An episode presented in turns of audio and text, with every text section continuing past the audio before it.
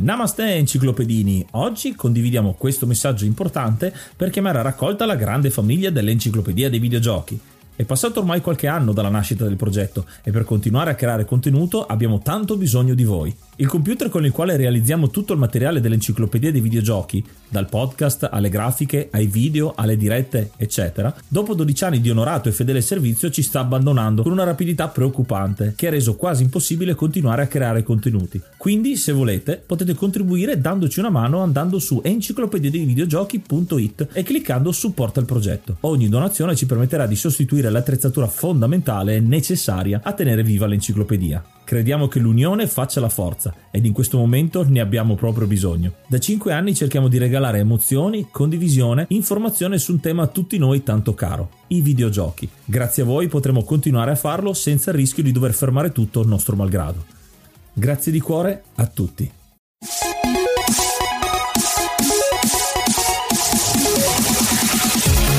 Namaste e benvenuti ad un nuovo episodio dell'Enciclopedia dei Videogiochi. Io sono Ace. E io sono Yuga e nel podcast di oggi parleremo di Alex Kidd in The Miracle World. Ma prima di cominciare parliamo di qualche news. Siamo ancora sotto lockdown ormai da un po' di tempo, ma questo episodio dovrebbe essere uscito insomma quando tutti possiamo uscire un po' fuori di casa e tra l'altro è un giorno particolare perché proprio oggi è stato annunciato il remake futuro di questo gioco, quindi capita proprio a fagiolo. Noi abbiamo programmato programmato l'episodio da un mese più o meno con il nostro ospite che vi presenteremo tra poco ed è veramente incredibile come sia coincisa con l'annuncio di questo gioco che avremo in futuro. Perché il gioco di cui parleremo è proprio Alex Kidd in Miracle World. E a parlare abbiamo Francesco di Intrappolati nel Retro Gaming. Ciao! Ciao a tutti. Intrappolati nel Retro Gaming e NG Plus Italia. E anche NG Plus Italia giusto giusto. Noi ti conosciamo con il primo però effettivamente hai due podcast e un bel po' di materiale su cui ascoltare, trattate appunto retro gaming, ma non solo, anche news di videogiochi e tanto altro. Poi per tutti quanti i link ne parleremo alla fine dell'episodio. Iniziamo con chiederti come mai hai voglia di parlare di Alex Kidd. Ho voluto portare Alex Kidd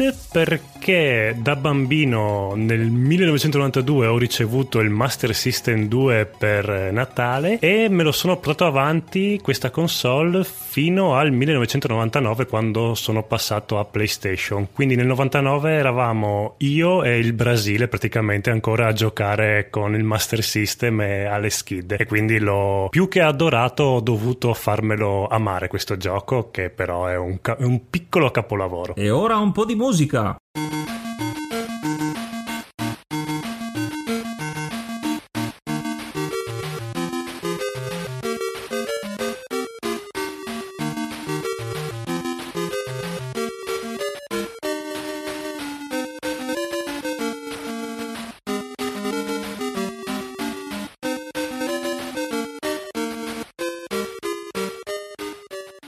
È iniziato maggio, quindi aggiorniamo l'elenco e ringraziamo l'hard mod Cry King e i normal mod Rick Hunter, Groll, Don Kazim, Lobby Frontali, D-Chan, Blackworm, Stonebringer, Baby Beats, Belzebrew, Pago, Strangia, Numbersoft, Sballu 17, LDS, Brontolo 220, Dexter, The Pixel Chips, Ing Bastard, Vito M85, Noobswick, Eppers, Vanax Abadium e Nikius 89. Se vuoi entrare anche tu nel gruppo dei mecenate vai su enciclopedia di videogiochi.it, clicca supporta il progetto e tramite la piattaforma piattaforma Coffee potrai avere accesso ai nostri video backstage, allo store e anche al feed podcast senza pubblicità.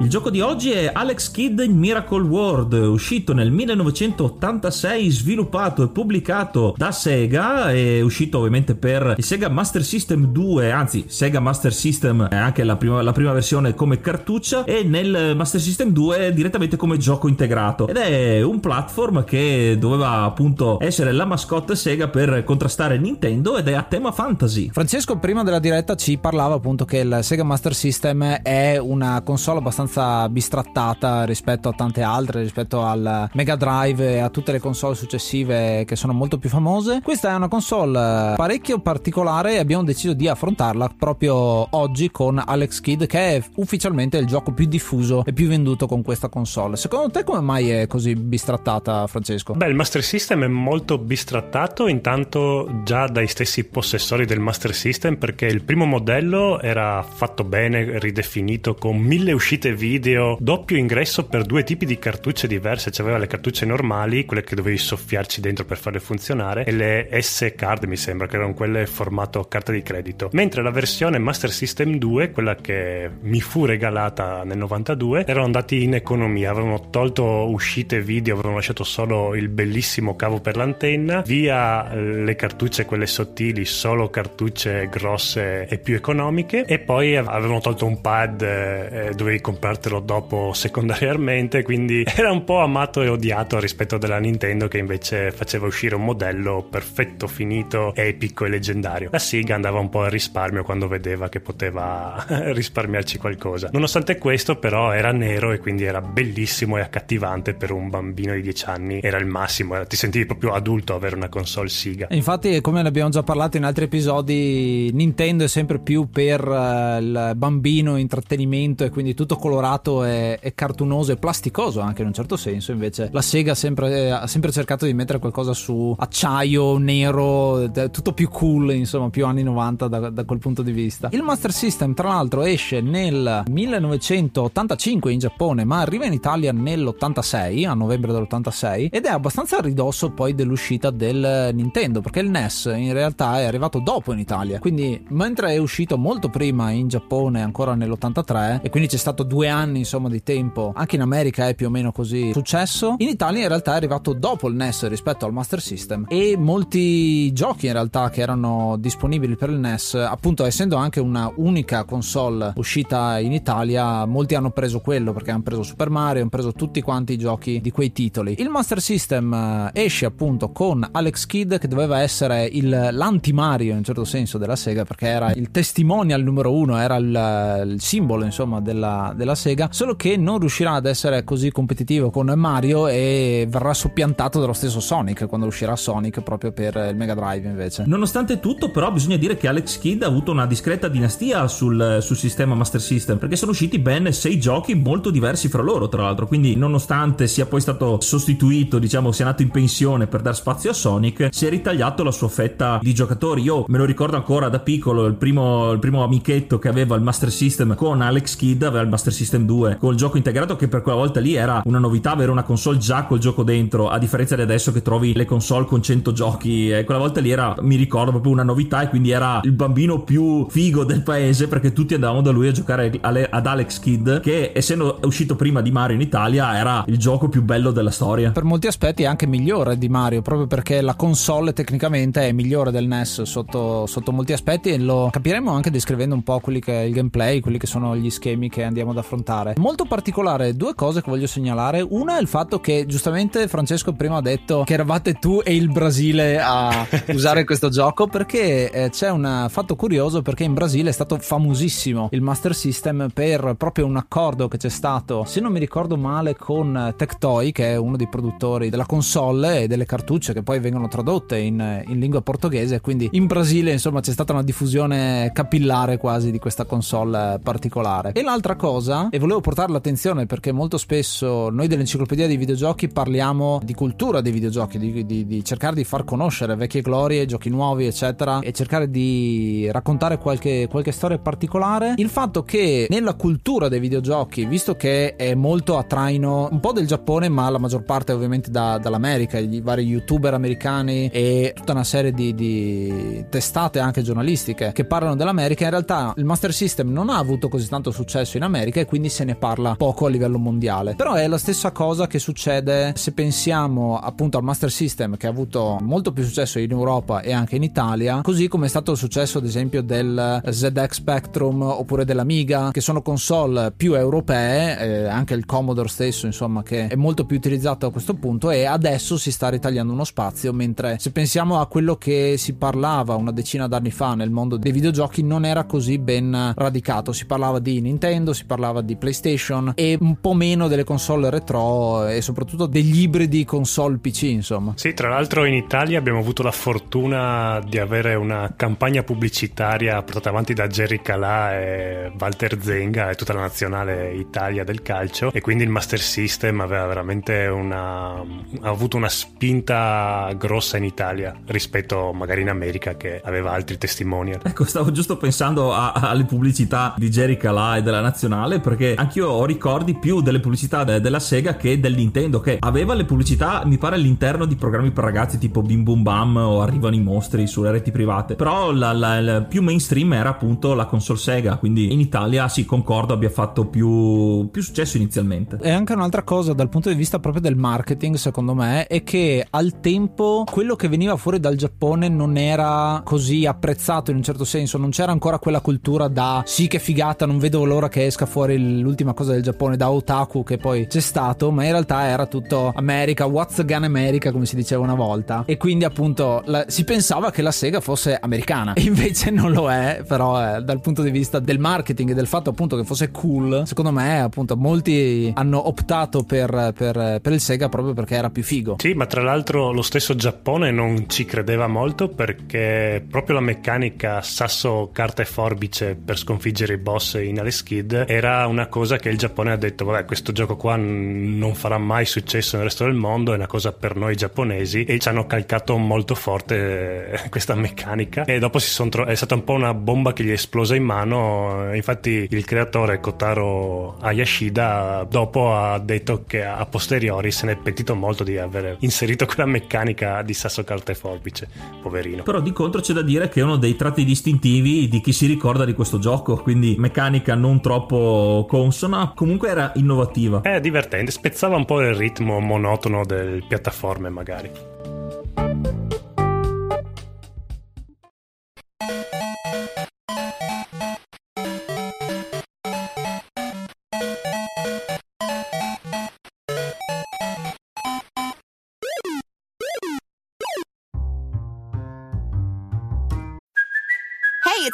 Kaylee for Priceline. Ready to go to your happy place for a happy price? Well, why didn't you say so? Just download the Priceline app right now and save up to 60% on hotels. So, whether it's Cousin Kevin's Kazoo concert in Kansas City, go Kevin, or Becky's Bachelorette Bash in Bermuda, you never have to miss a trip ever again. So, download the Priceline app today. Your savings are waiting.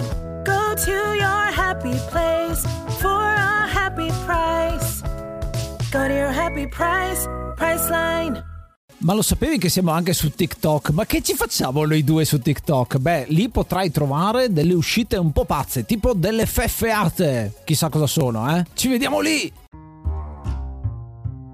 Il gioco Alex Kidd in Miracle World, giustamente, come è stato detto da, dai miei colleghi, in questo caso di podcast, dalle altre voci che avete sentito, è particolare perché è molto ispirato alla cultura giapponese, con il sasso carta forbice, con alcuni dei mostri che sono derivati proprio dalla mitologia giapponese e appunto ha sofferto anche per eh, il fatto che sia così localizzato proprio come tematica. Invece, ad esempio, un platform tipo Super Mario, nonostante abbia un protagonista italiano, di italiano non ha niente il gioco in sé perché è molto più internazionale, molto più fantasy in senso molto più aperto e quindi appunto appetibile a un po' tutto il mondo e forse anche per quello perché ha avuto molto più successo. Però Alex Kidd ha tantissime dinamiche che adesso andiamo ad analizzare e una cosa che io mi ricordo subitissimo e questo è un ricordo mio perché nelle miliardi di volte che abbiamo provato i giochi credo di averlo provato addirittura alla standa questo col, col Master System la prima volta mi ricordo questa cosa particolare del fatto che tu hai un personaggio personaggio che il primo schema parte verso il basso.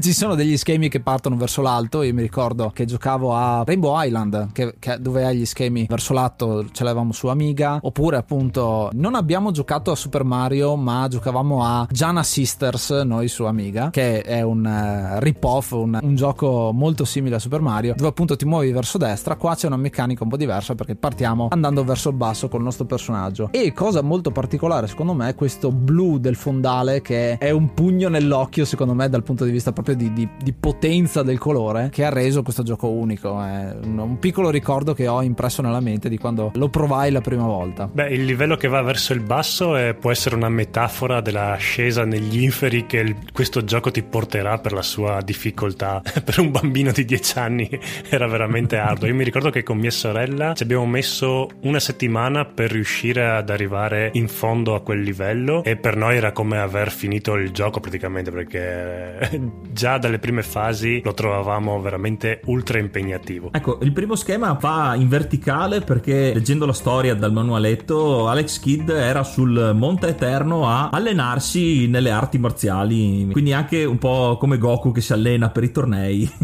anche Alex Kidd fa, fa tutto questo. E quindi il primo schema va in verticale perché lui sta scendendo dalla montagna per scendere nel, nel regno, quindi per, per, tornare al mondo civilizzato. Si vede subito qui come da classico platform, quindi con i blocchi da rompere, i salti da fare, i nemici, che a differenza di molti schemi in verticale in, in altri giochi, è meno accentuato il, sal, il cosiddetto salto della fede, dove tu salti ma non vedi dove atterrerai e solitamente ci sono trappole o nemici che ti fanno perdere energia o la vita in questo caso qua perché Alex Kidd non ha barra d'energia ma quando viene toccato perde una vita. In questo caso qui i nemici sono sistemati in delle posizioni in cui non c'era il rischio di questo, quindi non rischiamo di perdere vita inutilmente e incazzarci da bravi bambini dell'epoca e quindi ci lascia comunque un minimo di, eh, di giocabilità, un minimo di respiro. Sì, io mi ricordo anche che ci sono molti giochi NES che hanno questa cosa del il bordo, quando il nemico esce dal bordo non esiste più, cioè c'è la fine dell'universo e molti giochi hanno sofferto di questa cosa in cui tu hai il personaggio platform a scorrimento che è troppo vicino al bordo e quindi ti appare il nemico all'improvviso, devi essere bravissimo a evitarlo. In questo caso devo dire che è molto interessante e gioco magari se uno è abituato con un platform tipo Super Mario dove puoi colpire dall'alto e quindi schiacciare i nemici cadendoci sopra, in realtà in questo gioco non lo puoi fare perché Alex può attaccare con il suo pugno che diventa gigantesco ogni volta che lo usa e ha anche diversi power up e cose che vedremo. Il primo è proprio l'anello che troviamo immediatamente in sostanza e per un po' di tempo, se non mi ricordo male a tempo, possiamo sparare eh, una fiamma per avanti, quindi avere il pugno che può colpire a distanza e intanto accumuleremo anche un bel po' di soldi perché il gioco ha anche un sistema di negozi, quindi già pensate un gioco 8 bit che ha un sistema di negozi, una cosa molto bella è che noi andiamo verso il basso e dopo aver, eh, essere scesi insomma dal monte andiamo sott'acqua e facciamo uno schema acquatico senza cambiare schermata, siamo sempre nella stessa schermata, la musica cambia e facciamo invece a quel punto uno schema acquatico verso destra fino a raggiungere il fondo, quindi vedete com'è dinamico e gli schemi sono abbastanza, sono 17 schemi in totale e molti hanno queste sezioni in cui fai una cosa e poi diventa un'altra e devo dire che tecnicamente è realizzato molto bene. È proprio come Goku che citavate prima, in questo primo schema, proprio come nel primo episodio di Dragon Ball, Alex Kidd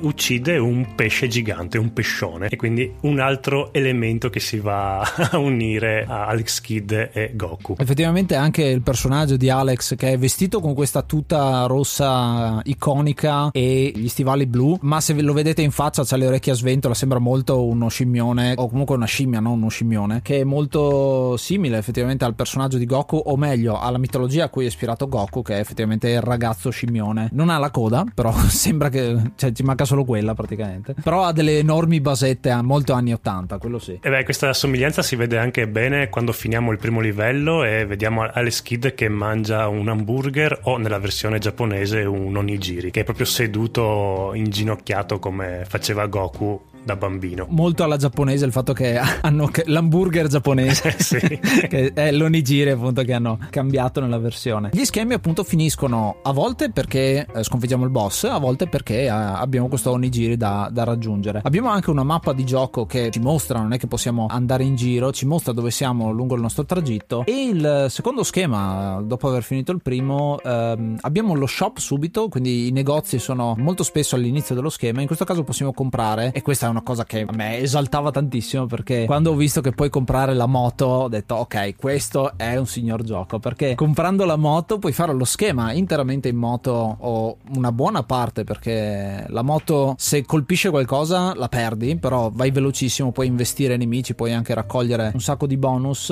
lo schema diventa molto veloce quando, quando usi la moto e puoi arrivare praticamente fino in fondo allo schema dove c'è un muro dove per forza devi lasciare giù la moto questo qua è uno schema molto interessante perché alla fine c'è un boss, c'è il primo boss che troviamo, la storia del gioco all'interno del gioco non viene raccontata appunto. Yuga ha parlato del, del fatto che l'abbiamo letta tramite il manuale di gioco, ma pian piano cominciamo a conoscere qualcosa. E il primo boss che andiamo ad affrontare è questo personaggio che si chiama Stonehead o appunto testa di pietra, faccia di pietra, eh, che a me faceva anche un po' paura da piccolo sinceramente quando l'ho visto la prima volta, perché è una specie di pirata, perché ha la benda sull'occhio e ha la testa a forma di pugno. Si presenta appunto dicendo di essere uno dei tre scagnozzi di Junken il Grande, Junken the Great come viene chiamato, e ci sfiderà a Jenken che è il gioco della mora cinese, quindi dovremmo affrontarlo a una meglio di, di, di tre partite e in questo caso possiamo, possiamo cercare di vincere contro di lui scegliendo una tra carta, forbice e sasso. È abbastanza predefinito, mi sembra di capire dal, eh, da quello che mi dicono anche i miei colleghi qua, giusto? Sì, per fortuna. Sì, esatto. Il, infatti,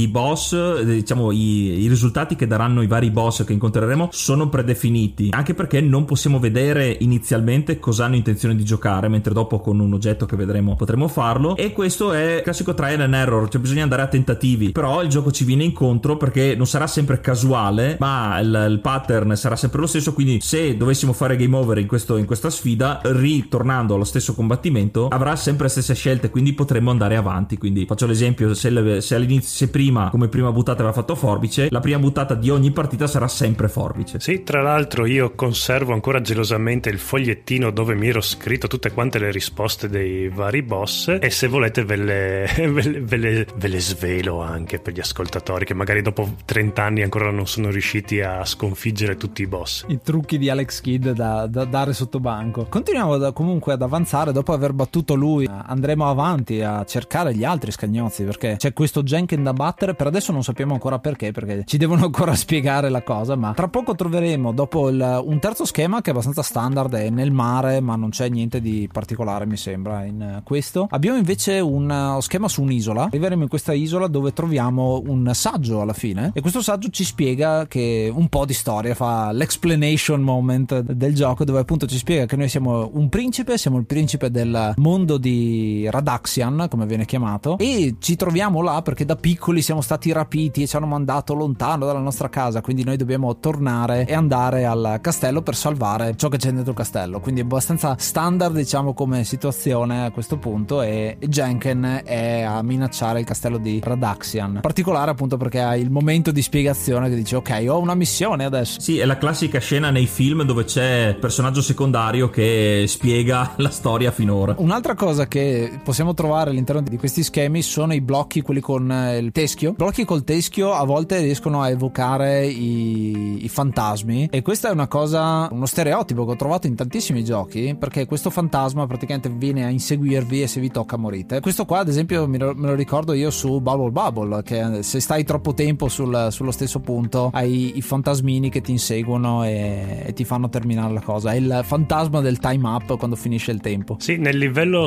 sott'acqua mi hai un attimo ucciso quando hai detto che non c'era niente da, di speciale da dire perché grazie a questo livello io ho avuto un momento di gloria a scuola perché uccidendo la piovra che c'è in questo ah, livello... Ah giusto, c'è la piovra! C'è la piovra! Sì, che è molto lunga da... ci vuole molta pazienza per distruggere il suo tentacolo, si può accedere a un livello segreto. Praticamente uccidendo t- tutto quanto il suo tentacolo la piovra sparirà ma lascerà il vaso e entrando in questo vaso accederemo in questo livello segreto che uno si aspetta ci sia ricco di bonus, invece no, è semplicemente una versione più difficile del livello che stavamo facendo. Quindi Alex Kidd ci regala sempre momenti di gioia. Sì. Alex Kidd ha detto hai battuto il livello, ok, allora te ne do uno più grande. esatto. Finite opzioni di rinnovo, disse.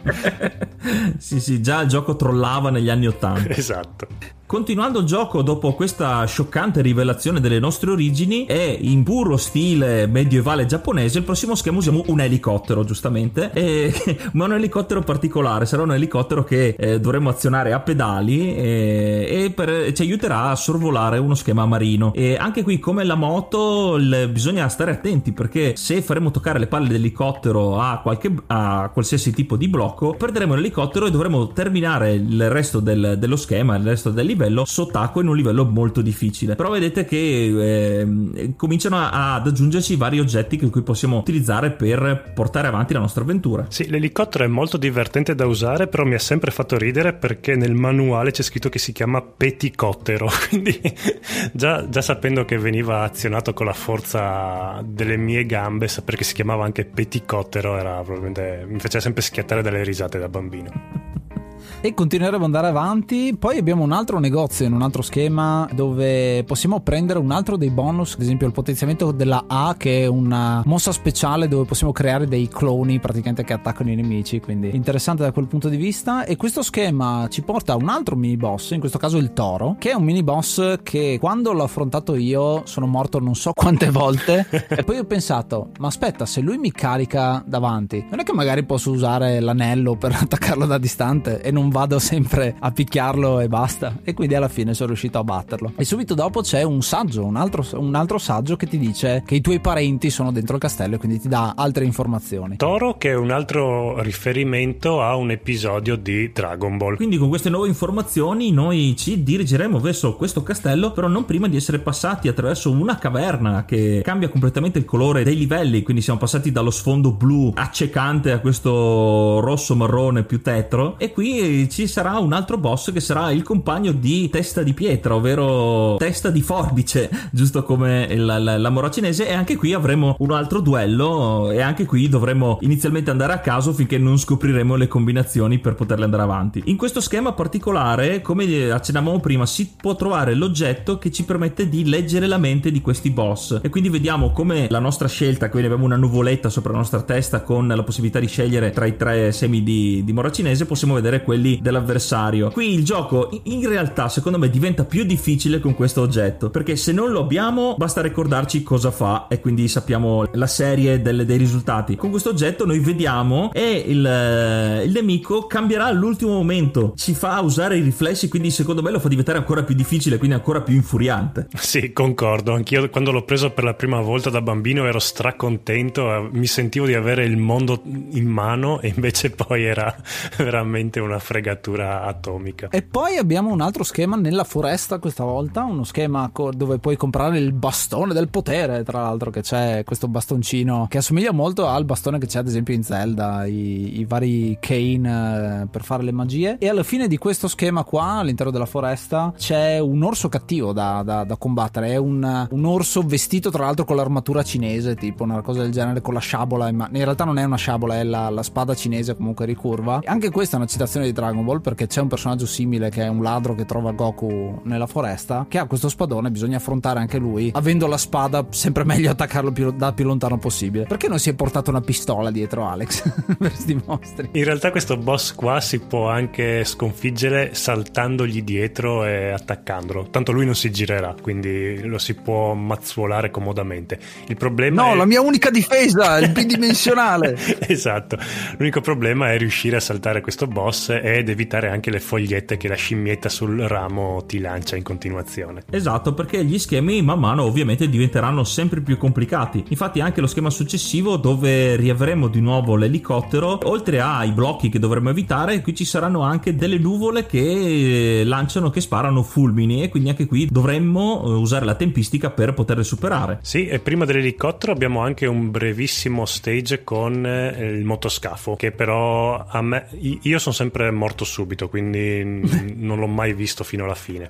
Questo Ecco, quel- sai, sai cosa mi ha ricordato? Adesso faccio un'autocitazione di Cadillac e Dinosauri, che è il nostro episodio 2. C'è lo schema di quando prendi la Cadillac e, e ti fai tutto lo schema di, di corsa col motoscafo, e, eh, scusa, con, la, con la Cadillac e qua col motoscafo. Effettivamente è difficilissimo da usare, ma ti permette di arrivare proprio fino in fondo se vuoi. Perché se invece vieni colpito, finisci sott'acqua e fai uno schema molto più lento. Quindi da quel punto di vista si assomigliano molto ai due stage. vero vero. E dopo tutte queste peripezie arriveremo finalmente al castello di Radaxian, quindi il nostro castello dove siamo nati. E qui è un livello sì platform, ma molto meno li- lineare dei- di quelli precedenti, quindi non dovremo solamente spostarci da una parte all'altra del livello, ma avremo anche un senso di esplorazione, che ci saranno delle schermate differenti e quindi diverse vie da esplorare, non sempre ci porteranno a- alla fine del livello, quindi ci saranno per i power up, ma anche per delle trappole. E qui scopriremo che dovremo liberare una persona persona molto importante, ovvero nostro fratello. Sì, a differenza degli altri giochi dove liberavamo le principesse, Alex Kidd è umile e libera il proprio fratello perché è una persona di buon cuore. Poi non so voi, ma questo è l'ultimo stage, livello che io vedevo da bambino, cioè da bambino fino al 2015 praticamente. Io sono arrivato fino a qui in questo gioco. Un mio compagno di classe aveva detto di averlo finito alle skid. Lì, al tempo, negli anni 90, bisognava credere se un tuo amico ti diceva che aveva finito un gioco perché non c'erano prove concrete, fotografie, video che potevano testimoniarlo. Io arrivavo fino a qui e poi mi arrendevo e morivo. Perché questo è uno schema molto diverso da tutti gli altri. Effettivamente puoi soft lockare il gioco. Dopo aver liberato il nostro fratello ritrovato, no, però non avremo il tempo di, di felicitarci della cosa perché lui ci dirà che dobbiamo proseguire la nostra missione, arrivare dal re e andare nel prossimo regno. E per farlo dovremmo recuperare una lettera, che è un documento particolare che c'era all'interno del castello per poter proseguire. Non prima poi però di aver eh, affrontato nuovamente uno degli scagnozzi di Jangen che finalmente ci permetterà di uscire dal castello. Questo è un combattimento che parte appunto con il eh, carta forbice sasso, ma poi si trasforma in un combattimento platform in cui dobbiamo combattere contro la testa che si stacca. E però fa un pattern abbastanza standard eh, da sistemare, però tenete conto che noi abbiamo solo il pugno, quindi a meno che non abbiamo degli altri bonus sarà comunque abbastanza difficile da sconfiggere. Proseguendo nei regni successivi ci faremo strada da, con eh, i nostri oggetti che troveremo grazie al negozio e che avremo accumulato nel percorso e arriveremo finalmente alla sala del re che però non ci potrà aiutare più di tanto perché ci dirà che la corona che contiene il potere per salvare il nostro regno è stata rubata appunto da Jangen e quindi l'unica cosa che può fare però è darci una stele di roccia che contiene dei simboli strani messi in un ordine particolare e ci dirà che ci sarà molto utile per, per appunto per una volta che ci troveremo di fronte alla corona. E a questo punto all'interno del gioco non ci saranno più novità dal punto di vista gameplay, sarà sempre più difficile eh, andare in giro, nuotare, volare, sconfiggere tutti quanti gli scagnozzi. Fino a quando dopo un castello lunghissimo che mi ricordo abbiamo da fare il combattimento contro Junken che ci sfiderà anche lui a Mora Cinese. E tra l'altro quando lo sconfiggi dice sì, va bene, mi hai sconfitto. Quindi non è, è, abbastanza remissivo, diciamo, nella sconfitta, però continuerà. È umile anche lui, è una persona. È un mondo di persone è, è, umili, pacate. È, una persona umile e pacata. E però comunque ci attaccherà con, con, un pattern e sarà nostro compito andargli vicino, perché a questo punto avremo praticamente finito tutti quanti gli upgrade possibili per poter andare a tirargli dei colpi che tra l'altro i pugni gli finiscono esattamente nei maroni,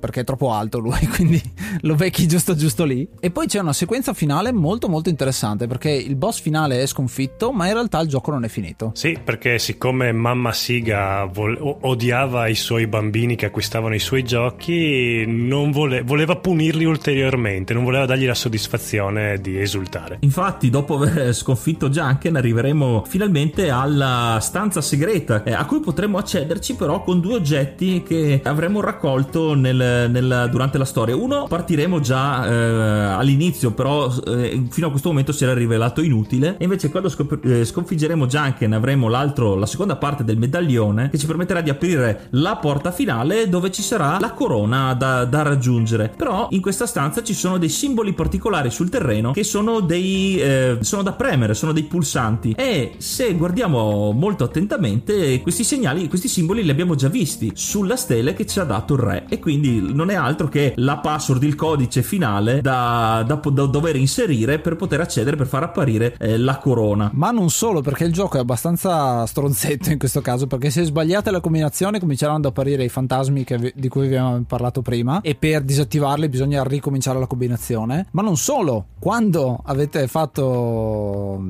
apparire la corona, per raggiungerla bisogna fare tre salti che sono abbastanza tosti perché hai pochissimo spazio e sono pieni di spine che vi possono uccidere e quindi far perdere la partita direttamente. Sì, era chiaro il messaggio di quanto Siga odiasse i bambini. Eh beh, l'abbiamo detto che la, che la Sega era più rivolta al, al, come si dice, più alle cose d'impatto nere, metalliche, quindi non cose da bambini, cose per cuori forti, però effettivamente questi giochi li giocavamo noi da piccoli e quindi ci hanno ci ha aiutato a formarci come giovani eh, disillusi. Inoltre la stele da, da cui derivate la combinazione è pure al contrario, perché bisogna leggerla alla giapponese e quindi c'è anche quello. Quindi veramente veramente di tutto e di più ed è interessante come finale perché effettivamente non è un scontro epico finale ma è un, un puzzle effettivamente l'ultima. Beh, bisogna, bisogna, raccogliere tutti i pezzi e metterli insieme per, per raggiungere al finale buono perché effettivamente la, la, corona è il premio finale. Esatto e dopo tutte queste peripezie, queste ore di gioco, ore, minuti di gioco, difficoltà, puzzle, combattimenti, morre cinesi, ci sarà come al solito il grandissimo finale a testo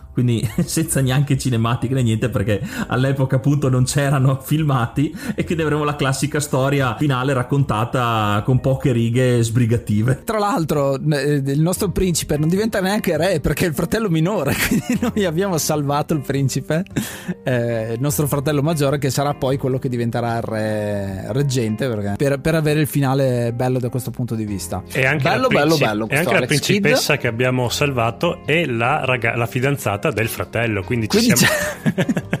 proprio non abbiamo neanche la ricompensa di un bacio o di qualcosa di romantico. No, no, proprio... abbiamo la gloria noi. sì, eh, no, sì. e, e, anzi, e anzi, del finale sono tutti felici e contenti, tranne Alex, che lui piuttosto che festeggiare si preoccupa per il padre, perché non ci sono notizie del padre e quindi lui, siccome ha scoperto di essere un principe, si preoccupa perché il re non c'è e quindi finisce in maniera struggente mentre tutti festeggiano, quindi proprio alla giapponese, proprio guerriero giapponese. Finisce, finisce chiaramente chiamando anche un sequel. Eh, esatto, come dicevamo, cioè, ne, hanno fatti, ne, hanno fatti, sei, quindi sì, ce ne ha messo di tempo. E cosa particolare secondo me della formula di Alex Kidd è che i giochi sono molto diversi uno dall'altro. Sì, solitamente sono uno più brutto dell'altro, tranne alcuni casi come Alex Kidd in Shinobi World, che invece è un'altra piccola perla del Master System. Un piccolo crossover.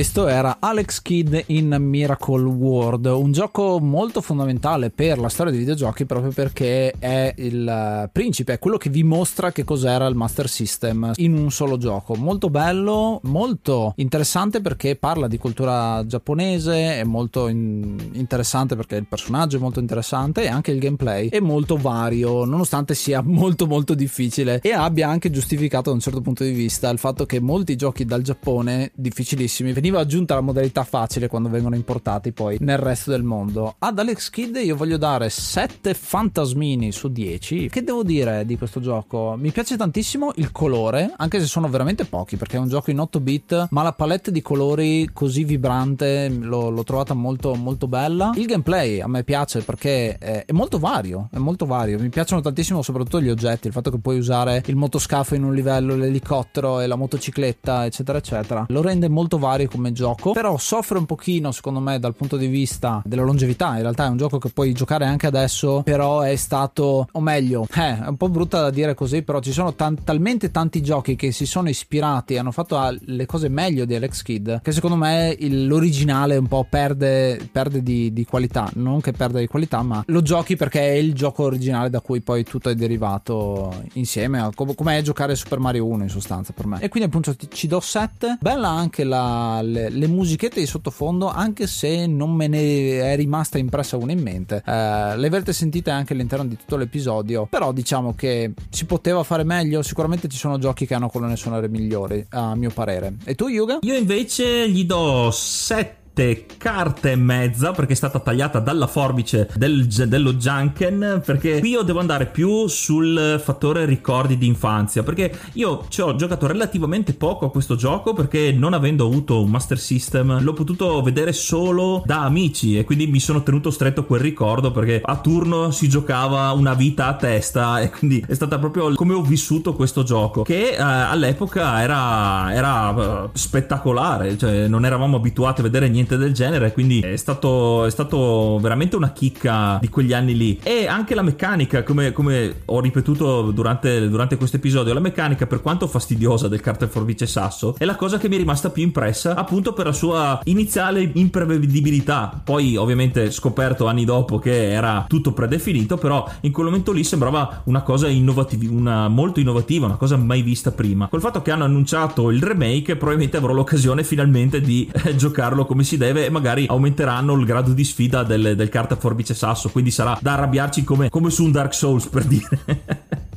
e tu invece Francesco? Io voglio dare 8 petticotteri a questo gioco perché nonostante i grandissimi e numerosissimi difetti che percorrono per tutta l'esperienza, comunque le meccaniche, come dicevate anche voi, così variegate, erano veramente quella marcia in più che poteva anche far, fare l'invidia dei, dei possessori del, del, Nintendo 8-bit. E poi era incluso nella console, quindi tutti quei miei compagni di classe che avevano un Master System eh, avevano anche una Let's Kid, quindi si faceva a gara chi riusciva a superare quel livello lì. Vabbè, io andavo a scuola con uno che era un mostro dei videogiochi, quindi era partita persa già all'inizio. Non gli do la perfezione perché ha un sacco di difetti, nonostante io ci abbia giocato fino al 1900 1999 insieme ai miei amici brasiliani e ho scoperto solo qualche mese fa che c'era anche un trucchetto per avere dei continui infiniti, quindi delle vite extra durante il gioco che averlo saputo da bambino avrei portato a termine il gioco molto più facilmente. Volete sapere il trucchetto? Eh beh, a questo punto sì.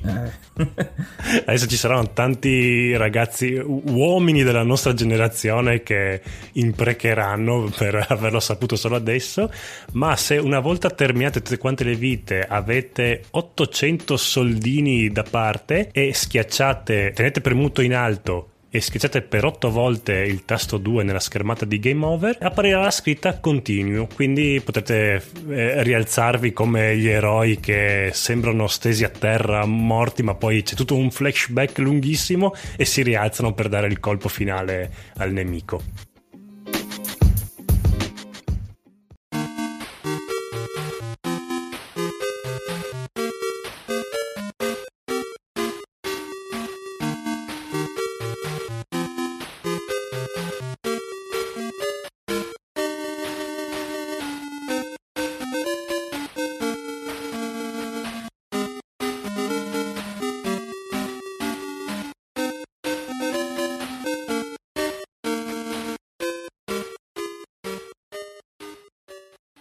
E voi che cosa ne pensate? Lasciateci un eh, vocale, che così possiamo integrarlo all'interno dell'episodio. Se avete giocato Alex Kidd, se avete un ricordo della prima volta che avete giocato a questo gioco, o se lo state recuperando anche adesso, perché eh, molti giovani che sto vedendo, che stanno seguendo anche l'enciclopedia dei videogiochi, ho detto giovani, mi sento anzianissimo avendo detto questa cosa, però in realtà molti ragazzi, appunto, eh, che, che, vengono a scoprire giochi di, di, di console in cui non erano ancora nati, che sono usciti appunto appunto in cui non erano ancora nati, molti si stanno appassionando al retro game e a riscoprire queste, queste chicche del passato, si recuperano i giochi, binge giocano, no? come si dice, binge gamano i, i, giochi, un po' come si fa con le serie tv, no? che le guardi tutte quante insieme, si fanno un po' eh, di, di, maratone di videogiochi, soprattutto in un periodo come questo dove sono a casa da scuola e, non, eh, e, hanno molto tempo libero, insomma. Ovviamente abbiamo avuto un ospite che ringraziamo, il nostro Francesco, ti ringraziamo tantissimo. Eh, tu hai due podcast, mi sembra di capire, uno è New Game Plus Italia e uno intrappolati nel, nel retro game e già vi segnalo che avete fatto una puntata su eh, Rieko Kadamura, che è l'artista di Alex Kidd, giusto? Una delle donne leggendarie dei videogiochi che attualmente è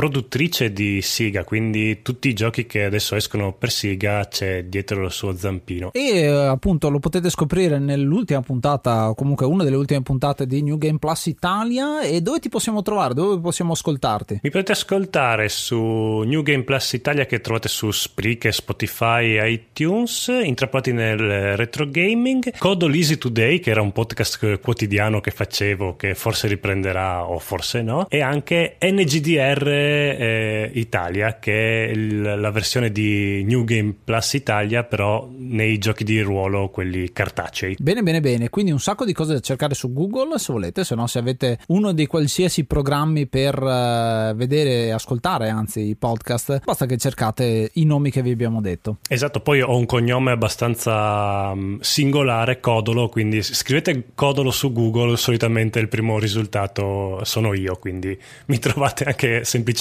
googolandomi. Tu Marco avevi un compagno di classe che si chiamava Codolo, vero? No, Cosolo in realtà. Ah, che saluto ah, se eh. ci segue. Visto che anche lui è molto appassionato di videogiochi. Io ho avuto un professore di ginnastica che non ha mai letto bene il mio nome sul registro e per tre anni mi ha chiamato Cosolo, quindi potevo essere, forse ero io il tuo compagno di classe. di. Attenzione, un Caramba! esatto, il dramma all'enciclopedia di videogiochi. Bene, e anche per questo episodio è tutto. Noi vi ricordiamo sempre che potete partecipare lasciandoci eh, commenti, recensioni e anche consigli che possiamo utilizzare per, prossimi, per le prossime puntate dell'enciclopedia dei videogiochi e soprattutto potete lasciarci dei vocali sui giochi che trattiamo che potranno essere poi inseriti, eh, Anchor ci permette di farlo, inseriti nelle puntate specifiche in modo da eh, avere la puntata completa anche con il vostro feedback. Passate anche dal gruppo Telegram t.me slash enciclopedia di videogiochi che si sta popolando sempre di più e parliamo e ci divertiamo anche a fare musichette. Prima c'è stata una battaglia di cercare di imitare più, più suoni dei videogiochi possibili, quindi vi dico solo quello. Quindi non mi resta altro che salutarvi e ricordarvi di ascoltare l'enciclopedia dei videogiochi. Io sono Ace. Io sono Yuga. E io sono il Codolo. Namaste, be brave.